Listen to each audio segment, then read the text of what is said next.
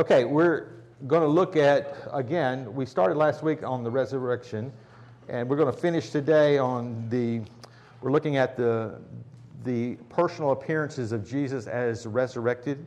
And most of what we're going to be looking at today occurs on Resurrection Day. So there's a lot of things that happen on the day of resurrection. And then we'll look at the fact that Jesus is going to be in and out in his appearances to his disciples and to others for a 40 day period, and then he will ascend into heaven after that. So if we want to begin today, let's look back in Matthew 28. You remember on the day of resurrection, he first appeared to Mary Magdalene. The, the women had, had, the women of Galilee, including Mary and uh, the mother Jesus, um, a lot of the other women that were from Galilee, and Mary Magdalene, they came to the tomb and they found the stone rolled away and it was empty. Mary Magdalene runs back to tell Peter and John, or tell the disciples, that the grave is empty, that, G- that they've taken Jesus or whatever. And so Peter and John run to the tomb and look in, and then they depart. And then Jesus appears to Mary Magdalene as the other women have begun to, to go back because the angel told the, the, the women to go to tell the disciples that he was risen. And so Mary Magdalene stays behind, and Jesus appears to her. And then now Jesus appears to the other women on the road back to Jerusalem. So if you look in chapter 28 of Matthew, uh, it says in verse 9, uh, in verse 8, it says, And they departed quickly from the tomb with fear and great joy and ran to report it to his disciples. And behold, Jesus met them and greeted them. And they came up and took hold of his feet and worshipped him. And then Jesus said to them, Do not be afraid. Go and take word to my brethren to leave for Galilee, and there they shall see me. Okay, and so uh, Jesus tells them to go and uh, tell the, disciples to, to, to leave for Galilee, and they shall see me there. Now, they didn't leave for Galilee immediately. Then we'll find out that um, uh, in a second. But turn to Luke chapter 24.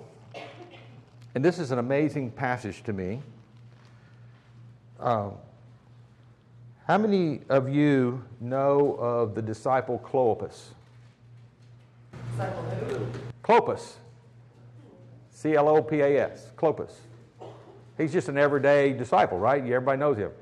What's amazing to me is that Jesus appears to Clopas and another disciple that's not named as they were traveling from Jerusalem to Emmaus and spends a day with them. On this day of resurrection, these two unknown, unidentified, unsignificant, insignificant disciples, they're part of the group. There's more than just the disciples that were meeting in Jerusalem. Bless you. There were more than just the, the, the, the 12 disciples, 11 disciples meeting in Jerusalem. There were a lot of other people there too. And these were two of those disciples uh, uh, that were meeting there. And so, in, in, in the understanding of what happened during that day, Jesus, like I said, appeared to Mary Magdalene. Then he appears to these women on the road back to Jerusalem. But somewhere along the line, Jesus appears to Peter. And Peter, it, it's, really, it's really hard to grasp all the things that are going on here, but it seems like there's, there's, a, there's an obscure verse in Luke chapter 24, verse 12, that it says here that it's not even included in some of the ancient manuscripts, but it's here. It says in verse 12, Peter arose and ran to the tomb, stooping and looking in, and saw the linen wrappings only, and he went away to his home, marveling at what had happened. Peter, I don't know where this, this verse is supposed to be in the Bible, or if it's supposed to be there at all. It wasn't in some of the main uh, original. But we know that Jesus appeared to Peter because these two that we're going to look at, these two that are going to the road on the road to uh, Emmaus, that Jesus appears to, they had to have been revealed by Jesus that he had, that he had, he had manifested himself to Peter. Because they get to the, they run back to the disciples in verse um, 34 of Luke 24, and it says, They said to them, The Lord has really risen and has appeared to Simon. So for, how, for some some way they found out that Jesus had appeared to Simon, and Simon doesn't seem to be uh, in the group of these 11 disciples that are in the room with these other people that are with them. Peter doesn't seem to be there. It seems like that Jesus appeared to Peter and that Peter went to his own home and then Peter went to Galilee. I don't see that Peter is with the group during the time that all this other stuff is going on. It doesn't seem like it. So we'll see as we go through this and look. So first, Jesus, appear, uh, Jesus appears to Mary Magdalene, then he appears to the women of Galilee, he appears to Peter at some point along that, that time frame, and then he meets these two disciples on the road to Emmaus. Now I want to look at that passage. It's an amazing passage. Here is the day that Jesus was raised from the dead, and he spends this whole day walking along with these two disciples, conversing with them without them knowing who he is. Let's read it in verse 13 of Luke chapter 24. And behold, two of them, two disciples, were going that very day to a village named Emmaus, which was about seven miles from Jerusalem. Now, there's, Emmaus is not mentioned anywhere else in the Bible, but it seems like, Nick may help me here, that Emmaus is west, north, a little bit northwest of Jerusalem, about seven miles away. It's a little town or a little community there that seems to be the location where the, these disciples were going. For whatever reason they were going, we don't know. But they were leaving Jerusalem and they were going toward this town. And they were walking along the, the road. And so they were conversing with each other about all the things which had taken place, talking about the crucifixion, uh, all, all, the things. And then they had got the report from the women that Jesus had been risen from the dead. So they were talking about all these things. And so it came about that while they were just conversing and discussing, Jesus himself approached and began traveling with them, but their eyes were prevented from recognizing him. So, for however reason, Jesus did not reveal himself to these two disciples. They didn't recognize him, they didn't know it was Jesus. They're walking along with this stranger on the road to Emmaus on the day of his resurrection. Now, we'll see that in a minute, that it's definitely on the day of his resurrection. Okay? So, it says, And he said to them, What are these words that you are exchanging with one another as you are walking? What are y'all talking about? What is this you're talking about? Now, this was amazing. And this is an amazing thing about the whole fact of the crucifixion and the resurrection of Jesus Christ. It wasn't done in secrecy. It was well known by everyone what was going on. It says here, listen to this. And one of them, named Cleopas, Cleopas, answered and said to him, Are you the only one visiting Jerusalem and unaware of the things which have been happening here in these days? Where have you been? How can you not know what's going on? Now, that just gives you an indication of how broad this was, how, what, how big this was, this event of Jesus being crucified and tried and then being put on the cross, and then this, this message we've got from the angels that he's been raised from the dead. And this stranger comes in and says, You don't know what's going on. Can you see how big an event this was? It wasn't done in secrecy. Everybody knew what was going on. So when the word gets out that Jesus is resurrected from the dead, that's why it was so important for the Pharisees and the Jewish leaders to bribe the soldiers to tell them that the disciples stole the body. Because everybody knew what happened. Everybody knew what Jesus claimed to be. Everybody knew that he said he was going to be raised from the dead. Everybody knew what was going on here. And now we've got eyewitnesses saying we've seen Jesus and then these two are walking along the road talking about everything that's gone on. For whatever reason, they're traveling. And Jesus comes up alongside of them and is walking with them. And what are y'all talking about? And it is amazing to these two disciples that he doesn't know what's been going on. So it goes on. And Jesus said to them, What things? And they said to him, The things about Jesus the Nazarene, who was a prophet, mighty indeed in word in the sight of God and all the people, and how the chief priests and our rulers delivered him up to the sentence of death and crucified him.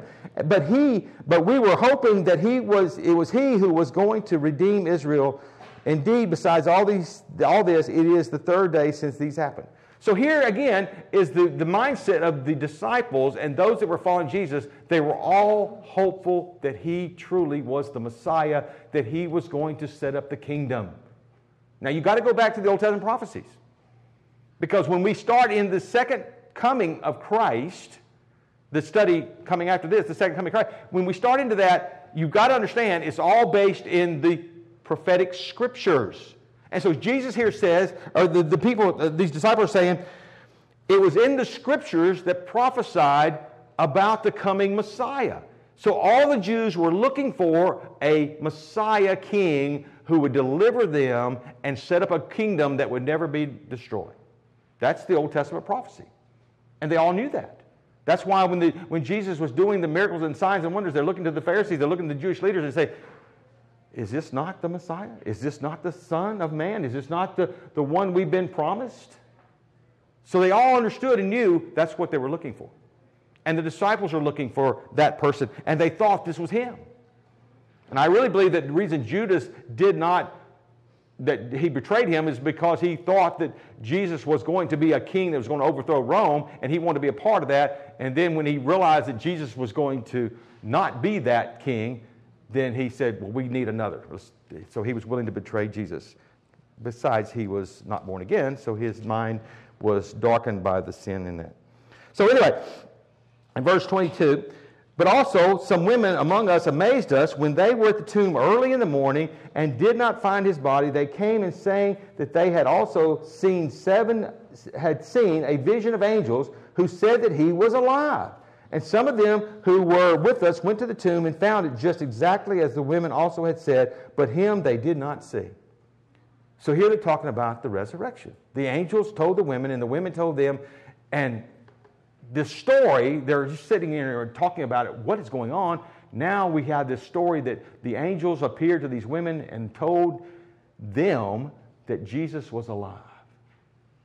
And so Jesus turns and said to them, O foolish men and slow of heart, to believe in all that the prophets have spoken? Was it not necessary for the Christ to suffer these things and to enter into his glory?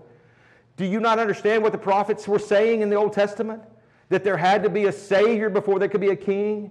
There had to be a Redeemer that would take away the sins of man before there could be a king. He had to be a Savior before he could be the King of Israel. The Jews conveniently left that part out.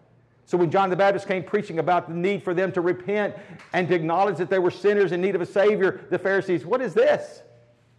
And, and John the Baptist was baptizing them with a baptism of repentance. And the ones that came and were being baptized were uh, understanding and agreeing that they were sinners and they need to be, be baptized into that acknowledgement that they were sinners and needing to repent and, and accept the Savior that was coming to save them. But the Pharisees had no part of that. What do you mean? Be baptized. That's what Gentiles do. Gentiles need to be cleansed. They're dirty. We're not dirty. We're righteous. We're the sons of Abraham. We're righteous. We obey the commandments. And so Jesus said, Do you not understand what the scripture said? And so he continued. Then he says, And beginning with Moses and all the prophets, he explained to them the things concerning himself in the scriptures. Think about this. This is Jesus Christ, the Son of God, who has just been crucified who has just been resurrected. And instead of him revealing himself to them and saying, Guys, I'm here. I'm Jesus. I'm raised from the dead. I am, I am the Messiah. He says, The scriptures. And he starts teaching them from the scriptures all the things that were prophesied about the coming of the Messiah, that he would suffer and die. And he's pointing all the things, all the scriptures out to them that pointed to Jesus fulfilling everything that the prophets had said he would preach, that he would fulfill. So instead of Jesus saying, okay, let me just tell you the truth and reveal, you, reveal myself to you, I'm he, it's, it's happened, it's real. No, it's more important that you understand that what the scriptures say is rock solid. You can trust the scriptures. That's why in the epistles, uh, Paul says to Timothy, the scriptures are more important than my experiences. I could tell you about my experiences, but you need to read the scriptures. You need to understand the truth of the scriptures is more important than my experiences. And even though I saw Christ, even though I was caught up into the third heaven and saw paradise, it is more important for me to tell you about the scriptures that talk about the truth of the Word of God than for me to give you my experiences. And so Jesus is doing the same thing. Instead of Him revealing Himself to them at that moment and saying, I am the fulfillment or I am the Christ, he said, what did the scripture say? Go back and, and so he began to teach them out of the scriptures. And so and they, and they approached the village where they were going, and he acted as though he was going further. And they urged him, saying, Stay with us, for it is getting toward evening, and the day is now nearly over. And he went in to stay with them. And it came about that when he had reclined at the table with them, he took the bread and blessed it, and breaking it, he began giving it to them. And their eyes were opened, and they recognized him, and he vanished from their sight. So they've had all of this instruction, all of this teaching, and all of this this teaching about the prophets and about the coming Messiah. And they go in and they sit down at a table, and he breaks the bread and he gives it to them, and then their eyes are opened. It's Jesus. And then he vanishes. Man, what an experience. Can you imagine? These two obscure disciples that is nowhere mentioned elsewhere in the Bible about these two and they spent the whole day walking around, walking down the road with Jesus and him explaining all the scriptures to them and him giving them all that information and all that stuff that he's talking to them about. He goes in and he sits down at the table with them and he breaks the bread and he gives it to them. And then they recognize we've been talking with Jesus. He's alive. And he vanishes. Just when we see him, he's gone. So, it says they arose that very hour and returned to Jerusalem. Now, think about this. This is getting toward evening. It's getting toward late afternoon. They've gone in and sat down to eat a meal, and Jesus reveals himself to them. And then that very hour, they get up and return to Jerusalem. Now, seven miles, I know it would take me at least two and a half hours or two hours to get seven miles, and that's on a good day. So I'm not sure how fast these guys went or how much energy they had, but they went all the way back to Jerusalem. And we know that uh, because it says here, they went that very hour and found together the 11 and those who were with him. So the 11, and I think that's the 11 minus Peter, and those that were with him were all these other people that were included in the group of disciples that weren't the 12 that were commissioned by Jesus, but they were all there. And so they ran back to Jerusalem and found together with the eleven and saying, The Lord has really risen and has appeared to Simon. And then they began to relate their experiences on the road and how he was recognized by them in the breaking of the bread. And so this was happening the same day. Because we know that because you go to John's passage and look in John chapter 20, verse 19. And it says, When therefore it was evening on that day, the first day of the week, when the disciples were shut, where the doors were shut where the disciples were for fear of the Jews, Jesus came and stood in their midst and said to them, Peace be still. So here it is. It says, When therefore it was evening on that day, the first day of the week, when the doors were shut where the disciples were. So this is the same evening of the day of resurrection. The first day of the week is Sunday. He was raised on Sunday morning or Sunday, and this is the evening of that same day. And this is after these disciples that were going to Emmaus had met Jesus, had spent the day with Jesus, and now they recognized who Jesus was. He revealed himself to them, and then he vanished, and they ran back to Jerusalem to tell the disciples they'd seen the risen Lord. And they come in there and they begin to relate their experience on the road, how he was recognized by them in the breaking of the bread. Okay, so that's what they did. Now, in Mark's passage, in Mark's passage, it says this. Um, let's see. Nope, it's not Mark's passage. Let me see here. Yes, Mark 16. Um,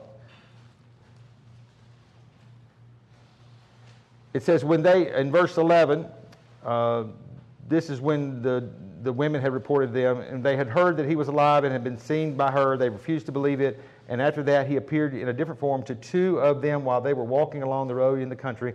And they went away and reported to the others, but they did not believe them either. So here you have the, the disciples in this room with the doors locked, afraid for their lives, and they're in this room, and the women come first and tell them about the risen Christ, and they don't believe it. And then these two that meet Jesus on the road, they come and tell them in, the, in where they're at, they come and tell them the same thing that they met Jesus on the road. He's alive. They didn't believe. They didn't believe. So they're still in the room. They don't believe the message of these two, of these two men that are coming to tell them about their experiences of meeting Jesus Christ. So back in Luke's passage, it says, so in verse 36, and while they were telling these things, he himself stood in their midst. Now, I don't, I don't think that the, it's not clear whether the two men that gave the message stayed there or they left. But anyway, either way, they had told them, and the disciples didn't believe them. And while they're in, while they're after they had told them this, it says Jesus stood in their midst, and they were startled and frightened and thought that they were seeing a spirit.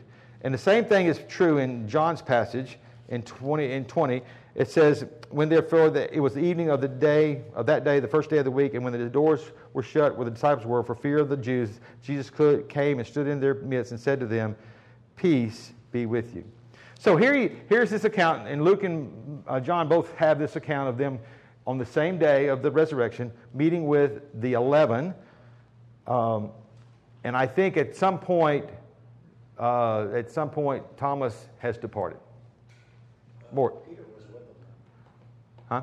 Peter had to be with them Why? because 11 I know. minus Jude, I know. so it would be 11. Minus, not, not, not minus Judas, mi- minus Thomas. Well, then it would be 10 Well, because they hadn't replaced Judas yet.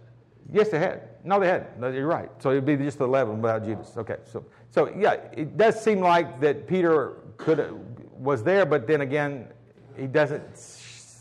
Why would they say he appeared to Peter if Peter wasn't there?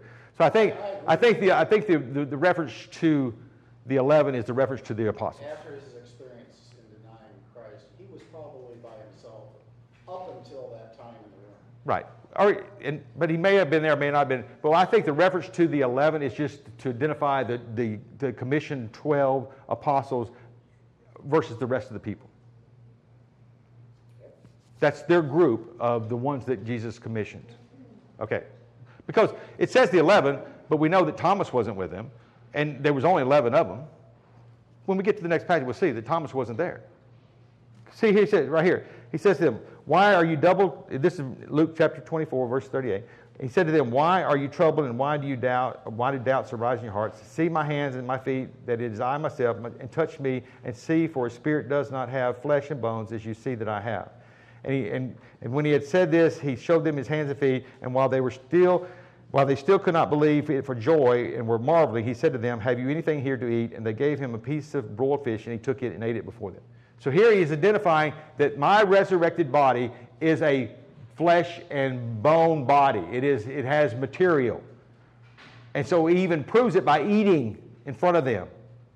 Okay? So it is a resurrected body that is material. It is flesh and bone. It is not of the principle of the, the earthly body that Adam had, in that it is not on the principle of the blood, but it's still a, a real body. When we have a resurrected body, when we're resurrected with a glorified body, we're going to have a real body. Now, Jesus' body could go through doors. Now, will our body be able to go through doors? Probably so, because we're going to be in a different dimension, different, different time frame. But you got to understand, this is Jesus. It could be a little different, but he's God, and we're not. But we're going to have the same kind of body he has. So I think it would be the same. And we'll be able to eat just like he did. So it's a flesh and bone body. Okay, so go back to John's passage in John chapter 20. And he said the same thing. Um,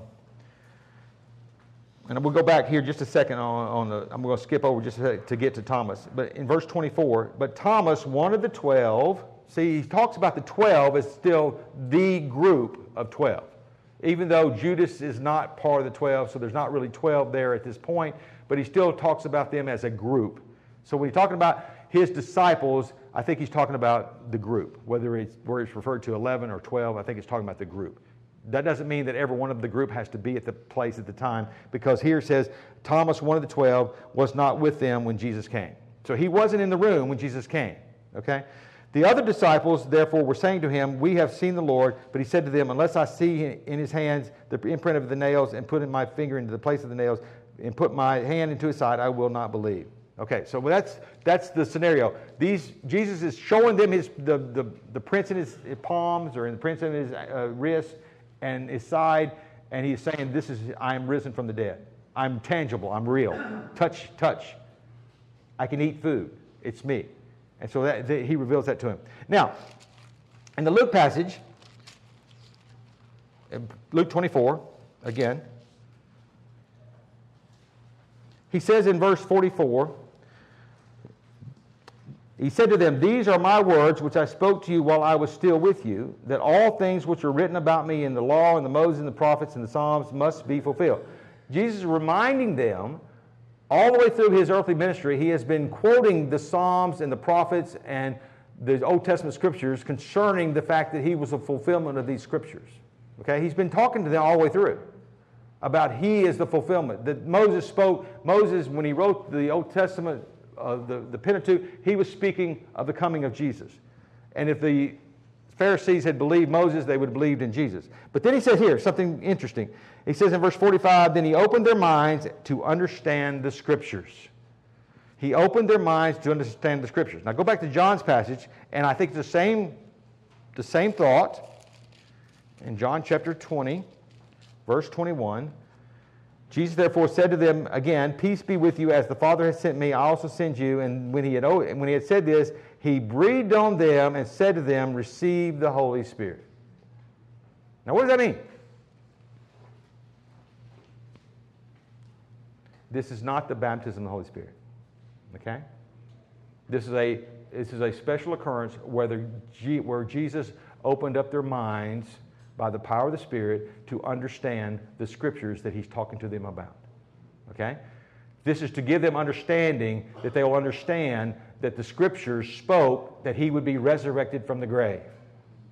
They're seeing him and they're having a hard time believing this. And he's pointing them back to the scriptures. And he opens up their minds, or he breathes, he breathes on them, and they receive the Holy Spirit's enabling to see or to understand the scriptures and so this occurrence is not the baptism of the Holy Spirit where they're indwelled with the Holy Spirit. This is the Holy Spirit opening up their minds to understand what Jesus is sharing with them about the scriptures and what they said about the coming Christ, about his death and resurrection. Okay? So what he's saying is, you're seeing me, but you can't always believe what you see because you can see things that are not true. But the scriptures are always true. So he says, You can see me, you can touch me, you can look at my hands, you can see me eat, but to, to validate the reality of what is happening in front of you, go to the scriptures. And here he opens up their minds so that they can understand what the prophets wrote about the resurrection of Christ, about his death on the cross, and his coming to die for them and to be resurrected from the dead. And so he is talking to them about the scriptures giving them truth from scriptures and opening up their minds so that they understand what the scriptures are saying. So not only does he go to the scriptures, he has the Spirit of God anoint them with the anointing of understanding, and they're able to understand what the prophets meant when what they spoke. So they had this, the writings, but now they understand the depth of the understanding of the writings is talking about the resurrection of Jesus Christ. So you see, Jesus always points not to what you saw, but to what you heard and what you understand from what was written down by God. The Word of God is more powerful and, and more sure than anything that you can see or experience in your life. Okay? That's what he's saying. Okay, so when he says receive the Holy Spirit, he's not talking about the baptism of the Holy Spirit. That comes later. The baptism of the Holy Spirit is a permanent indwelling to empower them to be His witnesses and to have the giftedness to do the work of being the body of Christ. This is strictly a, a, a, an anointing of the Holy Spirit, like you had in the Old Testament, when the Holy Spirit would come upon certain people for certain things. In this case, the, the anointing of the Holy Spirit came upon them so that they would understand the Scriptures and understand everything that Jesus told them about what was coming and what was going to take place. Okay? That make sense? All right, you got that? Okay. So now, he says something here that you have to be careful of.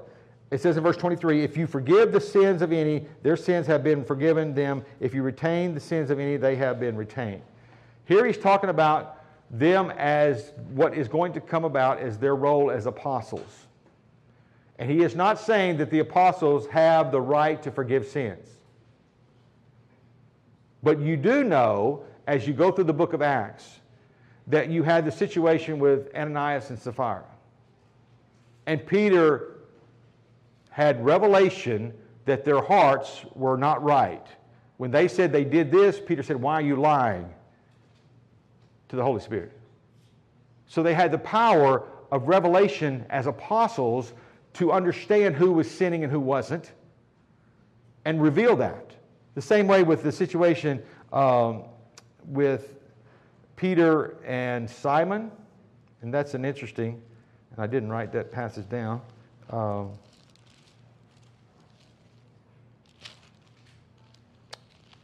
anybody have the passage in Acts about the Simon, the magician that was.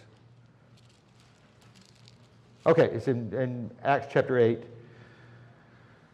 It's a very interesting passage. It says, and they, uh, they, Peter was preaching, uh, or Philip was, was down in Samaria preaching, and there was a certain man named Simon in verse 9 who was formerly practicing magic in the city and astonishing people of Samaria, claiming to be someone great. And they, and they all, from smallest to greatest, were giving attention to him, saying, This man is, is what is called the great power of God. And they would give him attention because he had for a long time astonished them with his magic arts. But when they believed Philip preaching the good news about the kingdom of God in the name of Jesus Christ, they were being baptized, men and women alike. And even Simon himself believed. And after being baptized, he continued on with Philip, and he observed signs and great miracles and taking place as he was constantly amazed. Here's an example of someone who believed the message and was baptized to be a part of the group and is not a believer. He is not saved. The Bible says he believed and was baptized, but he's not saved. Now listen to what he, said. They began laying hands in verse 17 on them. They were receiving. They they, they call for Peter. And, and then when Simon saw that the Spirit was bestowed upon them through the laying on the apostles' hands, he offered them money, saying, Give this authority to me as well, as, so that everyone on whom I lay my hands may receive the Holy Spirit. But Peter said to him, May your silver perish with you, because you thought you could obtain the gift of God with money. You have no part or portion in this matter, for your heart is not right before God. Peter had the discernment and the revelation of God as an apostle to point out people's hearts. And that's what Jesus is talking to in John when he says that, that they will have, uh, they will be able to acknowledge those who are sin and those who are not sin. He's not saying that the, the apostles or the church can forgive your sins. You can't go to a priest and have your sins absolved. That is not what he's saying here at all. Okay?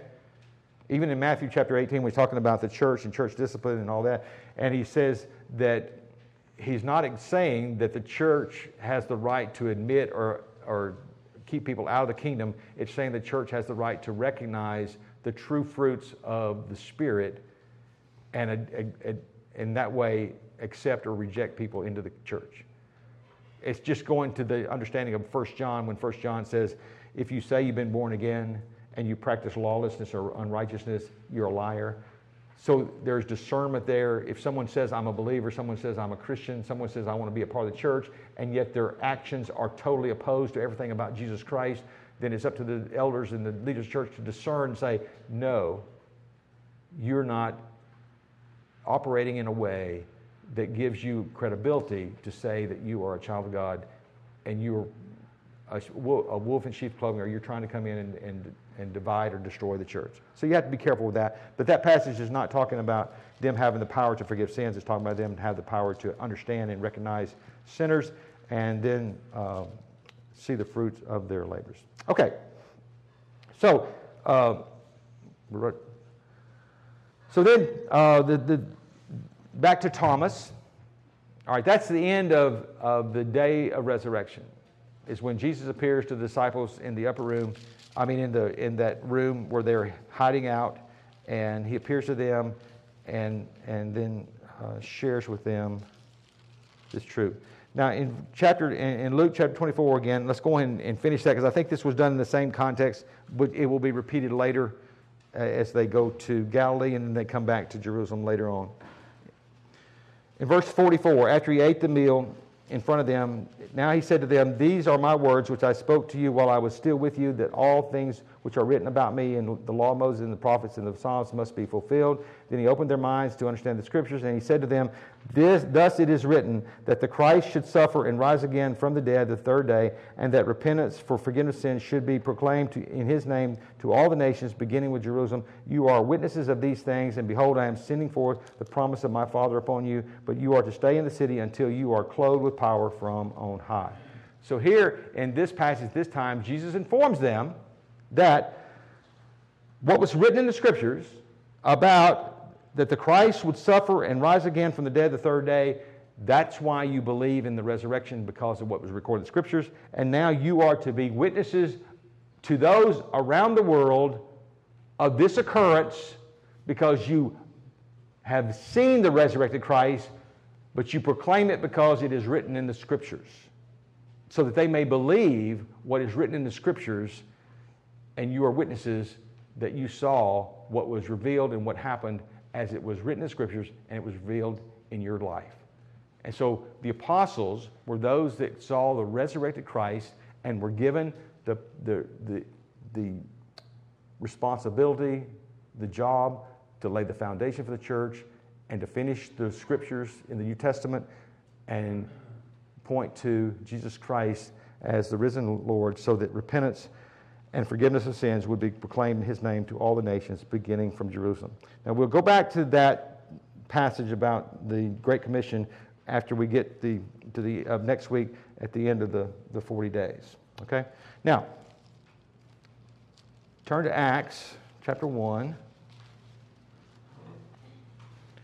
In Acts chapter 1, verse 1, it says, The first account I composed, Theophilus, about all that Jesus began to do and to teach until the day when he was taken up after he had, by the Holy Spirit, given orders to the apostles whom he had chosen. To these he also presented himself alive, and after his suffering, by many convincing proofs, appeared to them over a period of 40 days, speaking of the things concerning the kingdom of God. So, 40 days. So, here we are in Jerusalem. And in John's passage 21, after he appeared to them in the room without Thomas, it says in verse 29 of chapter 20 of John, uh, in verse 26 of chapter 20 of John, it says, And after eight days, again his disciples were inside. Now, the indication is they're still in Jerusalem. Eight days later, they're in the same place, the same room. So it's been eight days. Now Thomas is with them. And says, and after eight days, again, his disciples were inside, and Thomas with them. Jesus came, the doors having been shut, and stood in their midst, and said, Peace be with you. Then he said to Thomas, Reach here your finger and see my hands, and reach here your hand and put it into my side, and be not unbelieving, but believing. And Thomas answered and said to him, My Lord and my God. And Jesus said to him, Because you have seen me, have you believed? Blessed are those who did not see me and yet are, yet have believed. Now, again, when Thomas had said, I don't believe this, and I won't believe it until I see it. So eight days later, Jesus appears to the disciples in the same room. He comes in and he turns straight to Thomas and said, Thomas, touch my hands, touch my side. And Thomas doesn't touch his hands, doesn't touch his side. He says, Lord, I believe. So the Spirit of God, I mean, Tommy, can you imagine? You've been the one that said, I don't believe this. I don't believe this. I'm not going to believe it. And then Jesus confronts you personally, directly. And so he believes.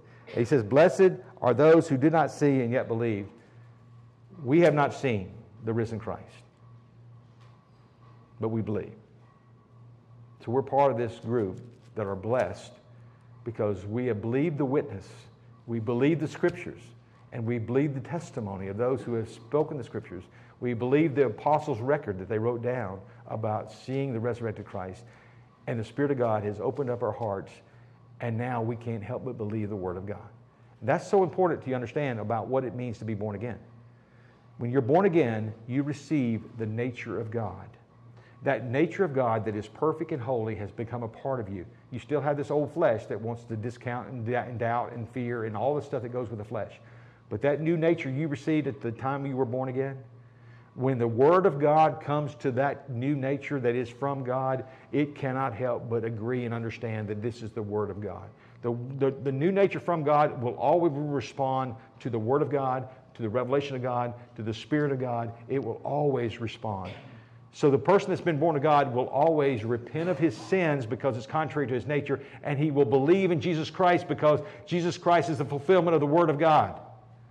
And that nature will always believe in the truth of the Word of God. So that's how we are powerfully changed to become believers in this message of Jesus Christ being risen from the dead is because we have a nature that's been created within us by the, by the power of the Spirit of God, and now we're responding to the truth of the Word of God out of a nature that is in line with God and cannot help but believe and trust in Jesus Christ as Lord and Savior. That's why when the gospel is preached, some repent of their sins, call upon the name of the Lord, and are saved, and others say, This is a bunch of baloney.